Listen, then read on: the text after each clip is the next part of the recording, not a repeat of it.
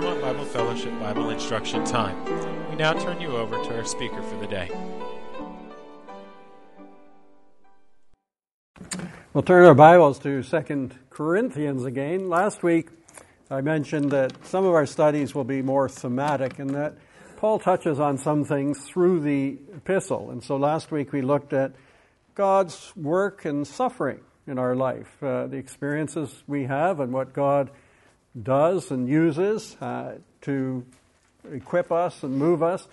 So we saw that uh, through uh, through suffering, through things we go through, we might experience the comfort of God, and that equips us to give comfort to others. And so it's like like a practical lesson in school, uh, where you're not just learning theory, you're going through something, you experience the Lord's comfort, and then you can comfort others. And so it uh, enables us in that way. We saw also it encourages prayer. He talked, Paul talked about the prayers of uh, God's people, and we've prayed for people uh, this evening. They're going through difficult times, and that's part of God's will for us individually and collectively as well.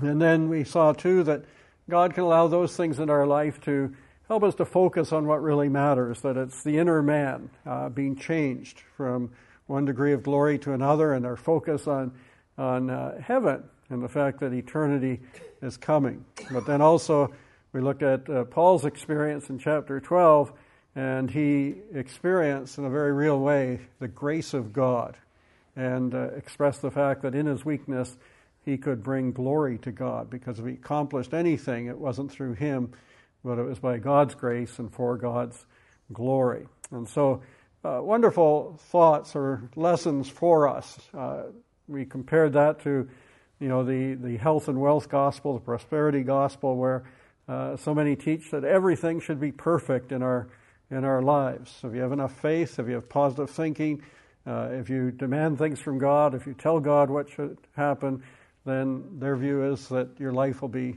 uh, perfect. But Scripture says something else, and God intends uh, to mold us and make us, and He uses the circumstances of life often, and they're not always perfect. So tonight, uh, I trust it doesn't bother anybody, but we're going to talk about conscience. Well, maybe, maybe it should. Uh, but Paul goes on in chapter uh, 1, verse 12, to mention the word conscience. And just before we read it, just say a few things about conscience. It's a word that Paul uses 23 times in his writings, So it's a, it's a prominent word. It's used a number of times through Scripture, perhaps over 50 times.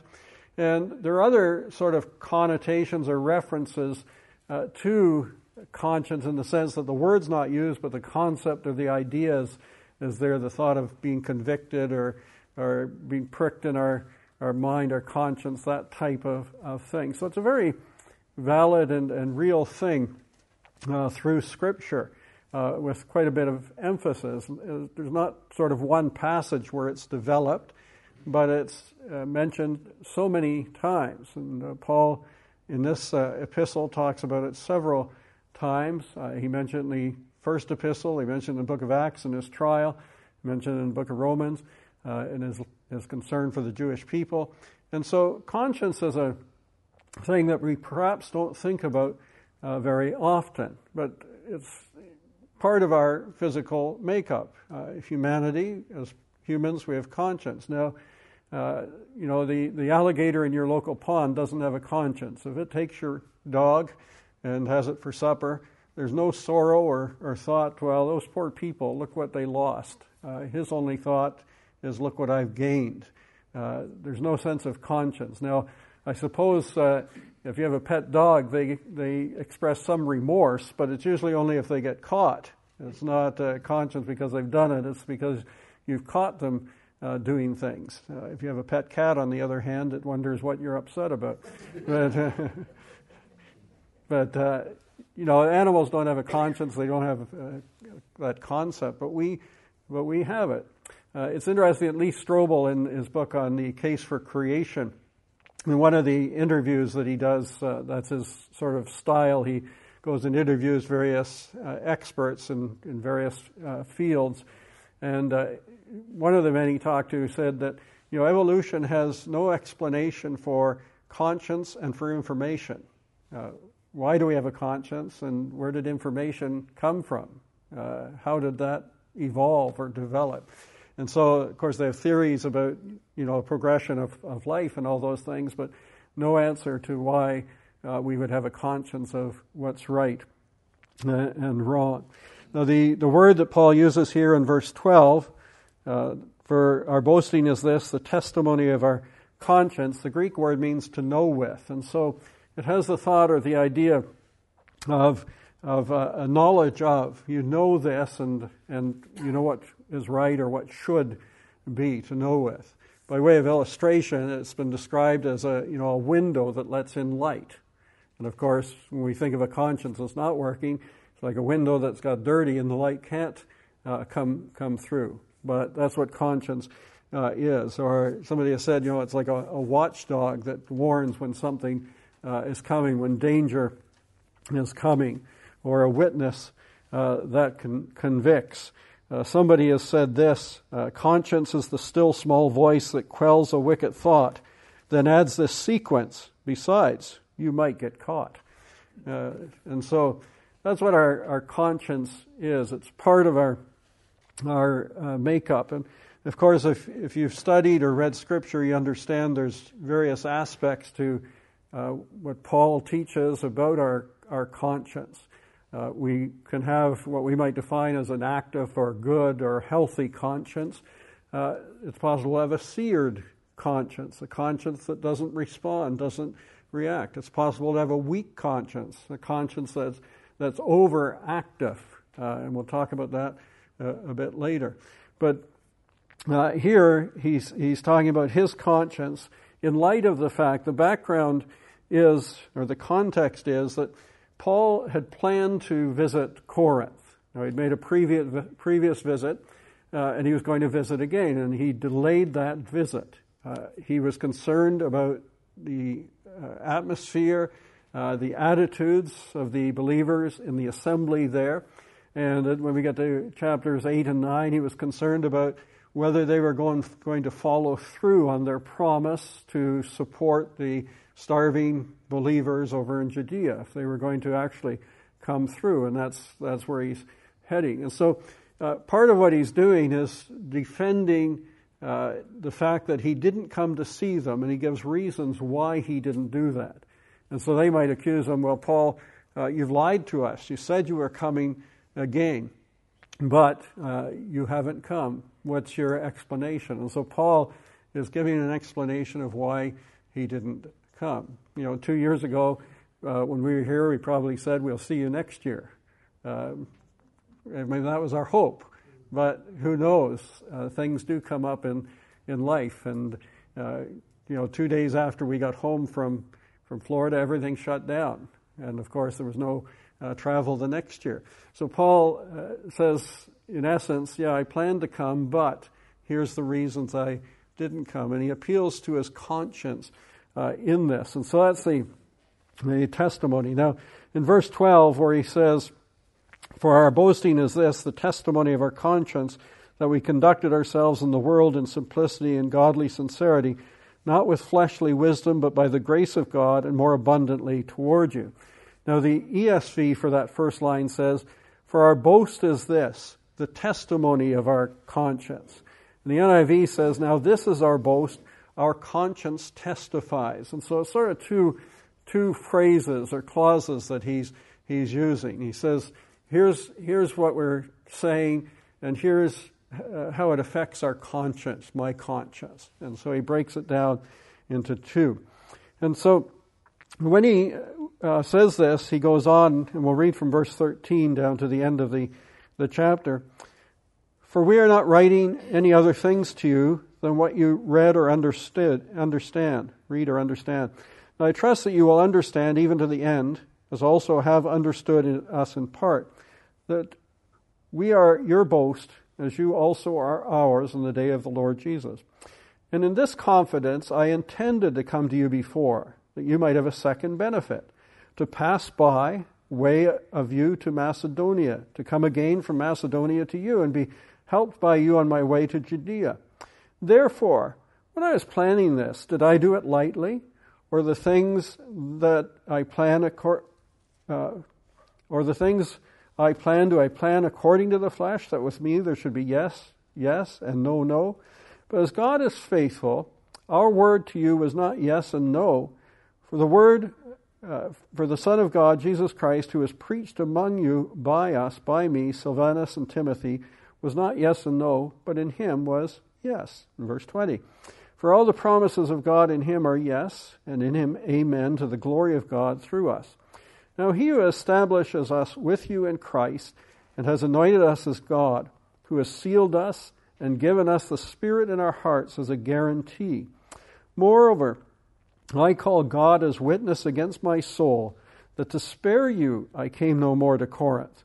Not that we have dominion over your faith, but are fellow workers of your joy, for by faith you stand.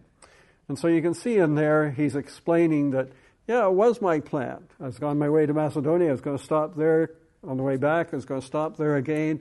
We'd have fellowship. Uh, I could encourage you. You could help us on our way. Uh, he's going to Judea, and again in chapter 8 and 9, that comes up. But he says there's reasons why I couldn't fulfill that.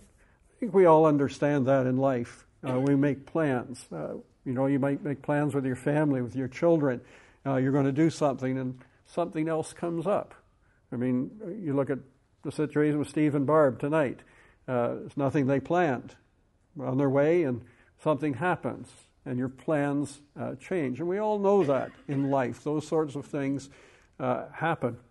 But we also know that sometimes we, we uh, are not always as truthful as we should be. And, and sometimes we have excuses uh, for things because we didn't want to, to do them or didn't want to follow uh, through. But Paul here is explaining his, his reasoning for, for not coming to the people in Corinth at the time when he said he would. But when we, before we look again at the context, just thinking about our, our conscience and how it, how it works and what Scripture says about it. As I mentioned, it talks about a seared conscience, a conscience that doesn't work anymore. And I think in our culture we see that all the time.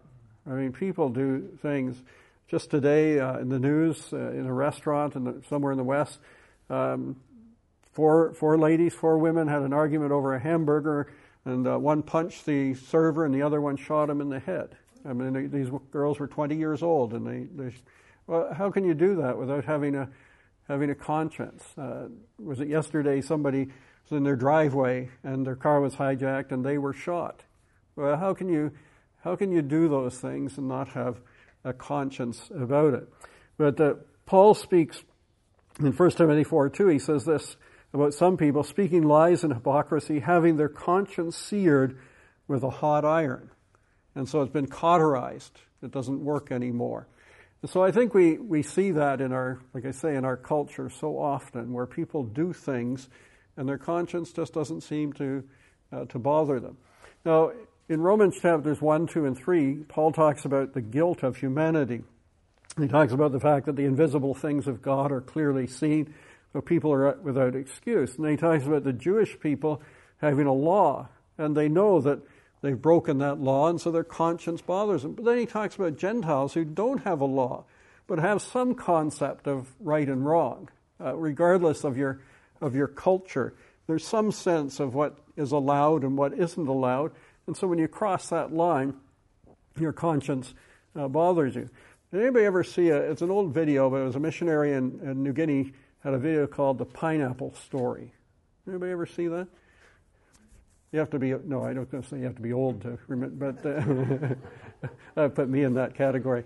Um, uh, what happened was this missionary had pineapples growing. And he lived in a culture where what belonged to you belonged to everybody.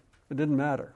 Uh, if it's yours, he said they'd knock on the front door and somebody'd go take the clothes off the back line while he was answering the front door. Uh, he, found, you know, diaper pins in people's noses and he had to uh, recover them. It was very comical. But the point of it was that eventually he came to the point where he just committed it to the Lord and said, Lord, I'm getting stressed with this.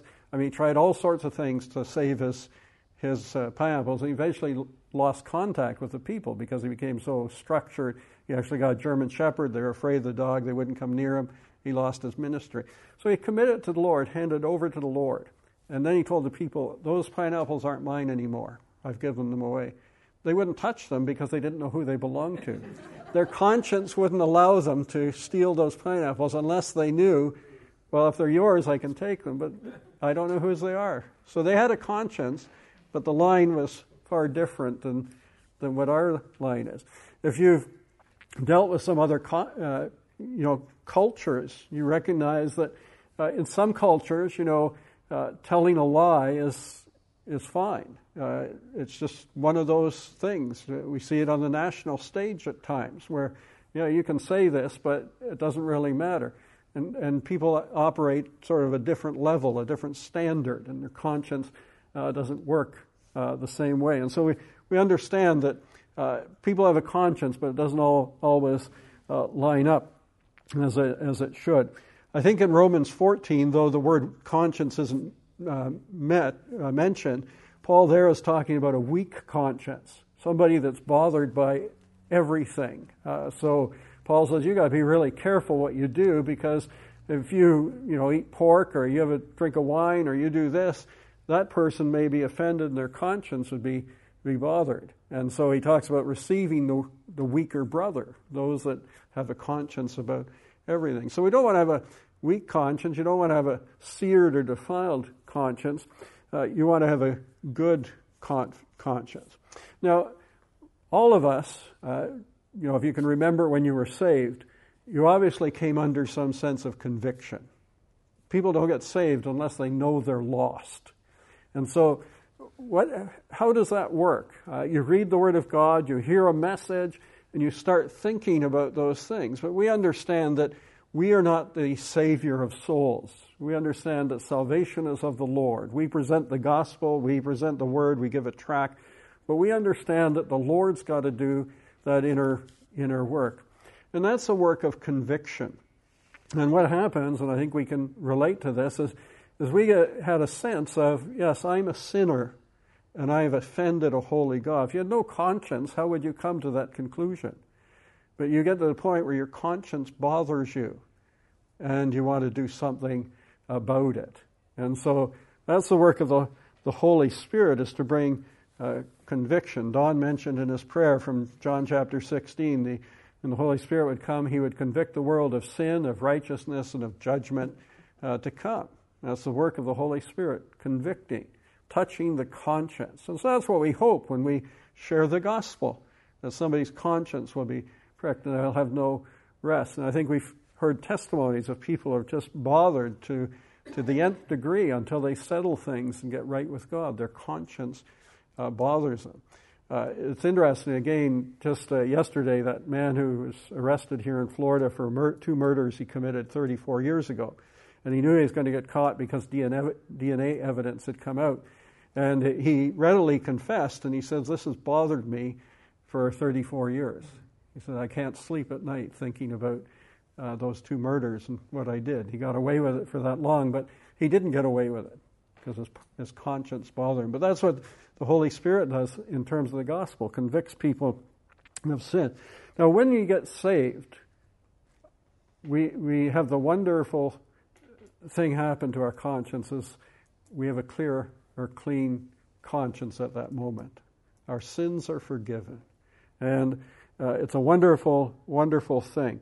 You know, in Hebrews chapter 10, verse 2, the writer talks about the priests of the Old Testament having to do it year after year, having to do it time and time again, and talks about their conscience. It's a constant reminder to them of the fact that their sin was not taken away. But he goes on, I think in verse 18 of that chapter, to say, uh, on God's part, there is no more remembrance of sin. And so when we get saved, we can stand with a clean conscience, a clear conscience before God, knowing our past has been dealt with. That's why the assurance of salvation is so important. To know that, yes, I'm, I'm truly saved, my sins are gone, and our conscience can be, can be clear before God. And it's on that basis that uh, the writer again says we approach, as we did tonight, uh, confidently with a clear conscience, sprinkled with the blood of the Lord Jesus Christ, we approach the throne of grace. And so uh, our conscience is, is a wonderful thing. But what do I think about from this passage and a few other verses in Second Corinthians is, is uh, as a believer, uh, how do I how do I maintain a good conscience? What is it that leads to a a good conscience, an active, a working conscience? Now, uh, again, a an illustration I, I, think of in terms of our conscience is like the, the line in the middle of a highway. You know, you have that yellow line. That tells you where you should be, but doesn't force you to stay there. You could drive as long as you want on the other side. Something's going to happen. But there's nothing, there's no power in that line to say, go back there. Uh, it says this is where you should be. But if you go here, uh, there are consequences. You may get away with it for quite a while, but ultimately something's going to happen. So, so we want to say, well, how do we, how do we stay here? How do we align? Your conscience has no executive ability. It's your will that does that. But your conscience has the ability to convict. And so we want a, a sound conscience, a working conscience, an active conscience. And I think Paul talks in here about things that, that would uh, sort of encourage an active and a good conscience, things that should be true of us. And so, uh, in verse, going back to verse 12 again, he talks about uh, simplicity and godly sincerity. Uh, the word simplicity uh, in some translations is integrity, others have it as holiness. And so he's worried or concerned about his testimony. And so I think that's one of the keys to a, good conscience, an active conscience, is I'm, I'm concerned not so much about how I feel, but how I per, am portraying myself. Do I have a testimony before men? Can I say that I'm behaving in holiness, uh, as he says here, in simplicity and godly sincerity, or holiness and sincerity, integrity? Is that true of, of me? How do I want to present myself? How do I want to come, come across. Uh, it's not uh, the matter of the flesh working, but by the grace of God, dependence on God. So he says, My testimony is so important. I want my conscience to be active and to be working in that, in that regard. And so I think that's an important key uh, for us uh, for a good, uh, a good testimony the wisdom of the world, of course, you know, James talks about this world's wisdom that's uh, fleshly, it's, uh, it's worldly, fleshly, and demonic. And it brings all sorts of confusion. But then he talks about God's wisdom, it's peaceable and pure. And so, uh, in the wisdom of God, I want to live in such a way that my testimony before men is honorable. I'm without reproach. Uh, you know, a number of times in Scripture it talks about being above reproach or without reproach. And the idea is that no charge could be brought against you. And so we should want to live that way. And our conscience should be active to that degree that, okay, uh, I've thought this, I've done this, uh, I've said this, uh, but I need to clear that up. I want my conscience to work uh, for the sake of my testimony. We're all going to make mistakes, but what do we do about it uh, when our conscience bothers us? Has no executive ability, but is our testimony so important that we want to make it right? We want to get uh, things things right. It's also, I think, tied to our our relationship to the Lord Jesus Christ. Uh, this, in turn, in part, is our witness. But in verse 19, he talks about the preaching of Christ. Jesus Christ was preached among you, and this is what we said about him. We are representing him. We are presenting Christ to you. And so if I'm presenting the Lord Jesus Christ, I'm an ambassador for Christ, I'm witnessing on his behalf, I want to have a conscience that lines up with that. Uh, when I'm talking about the Lord Jesus Christ, he's talking about the absoluteness and the truthfulness. It wasn't yes and no, he said it was yes and amen. Uh, what we said about Christ is, is absolute and is true. And so we want to have a conscience that represents well, again, the Lord Jesus Christ as our neighbors look at us and, and see Christ uh, in us. We want to uh, portray that uh, for sure as well. And then also the fact that the Father has a, a purpose uh, for us. Uh, verse 18, for instance, God is faithful and our word to you. And so he talks about uh, the Father. And then in verse 3, or verse uh, 20 rather, he talks about the glory of God. And so again, we mentioned that last week as part of God's purpose for us, the, that His glory. And so, do we want to live for the glory of God? Uh, most of you know Jabe Nicholson. How many knew his father, Boyd? A few of you. Boyd wrote these words. It's a, it's a poem he wrote. He said, What do I really desire in this life? Is it something for me and little for thee? What do I grandly aspire in the strife? Is it thee, blessed God? Is it thee? What drives me to serve day by day? Is it something for me or glory for thee? What motive enlightens each nerve in the fray? Is it thee, my God? Is it thee?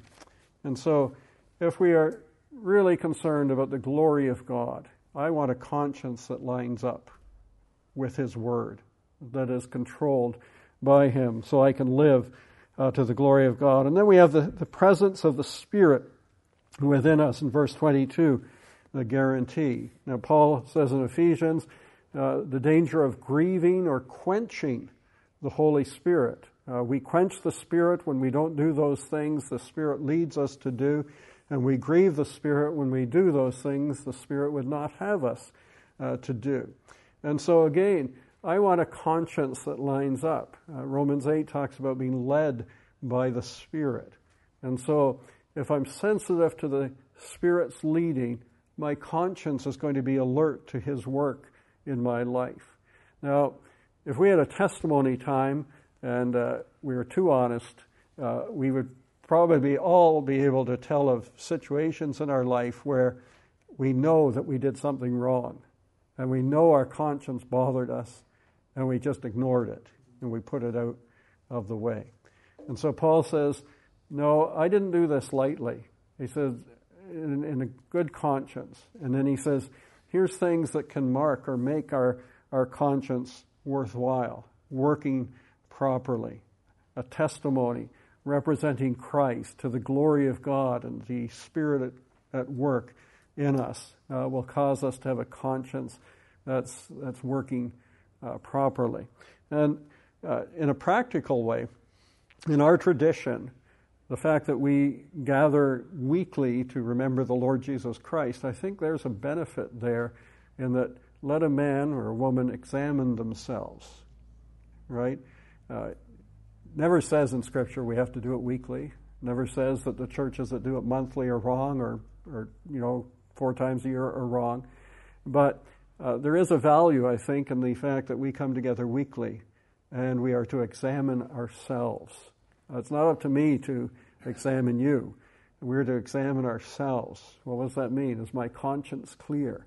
Is there anything in my life that I need to get right between me and the Lord uh, before I partake of these emblems? And it never says that if there's something there, stay away. It says examine yourself, make it right, do something about it, and then let him let him eat. And so uh, there's a practical value there that should touch our conscience uh, as well. Now, just uh, two other sort of passages or verses, one in chapter 6.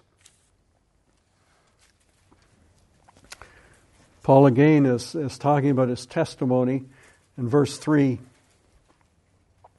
We give no offense in anything that our ministry may not be blamed, but in all things we commend ourselves as ministers of God. And then he lists all these things that he might go through. But he says, the motivating factor is we're representing the Lord. Doesn't matter if it's in uh, patience, tribulation, needs, distresses, uh, whatever it is. He says, I want to represent uh, the Lord who saved me. He says, I want to be a good witness, a good testimony uh, to Him. And so, and regardless of our circumstances, if our conscience is working well, we'll be under conviction uh, for those things that really matter. Then in chapter 10,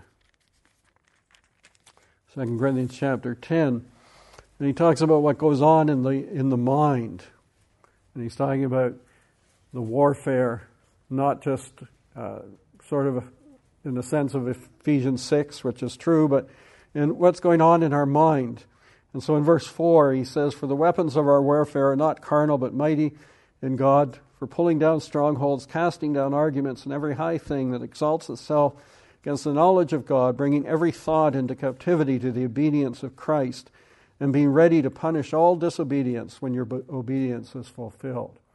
So, again, the idea of, of what is going on in my mind, and that's where my conscience is working. Uh, that sense of conviction. And I'm sure we've all had times when we've had trouble sleeping because something's going on in our, in our mind, not just concerns, but conviction, where we know, you know, I said that, I did that, I shouldn't have said that, I have got to make this, this right. And we, we always have an option. We're going to say the conscience has no executive ability.